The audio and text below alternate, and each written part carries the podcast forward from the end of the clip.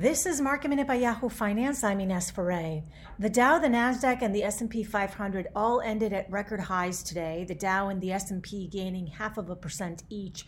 The Nasdaq up about eight tenths of a percent. The Russell 2000 also ended the session higher as small caps outperformed, up more than one percent. FedEx reported strong quarterly results for its latest quarter, beating on the top and the bottom line. The company did incur $150 million in COVID 19 related costs during fiscal year 21.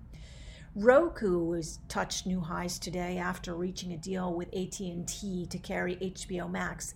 This comes ahead of the Wonder Woman premiere on Christmas Day. Wall Street analysts reacted positively on the deal, raising their price target on the stock. Rite Aid beat estimates with an unexpected profit and raised its 2021 guidance.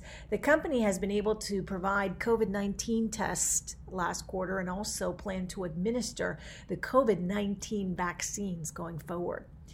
And General Mills beat on the top and the bottom line for its latest quarter as its pet business is seeing a boom, up 18% year over year. For more market minute news, head to yahoofinance.com.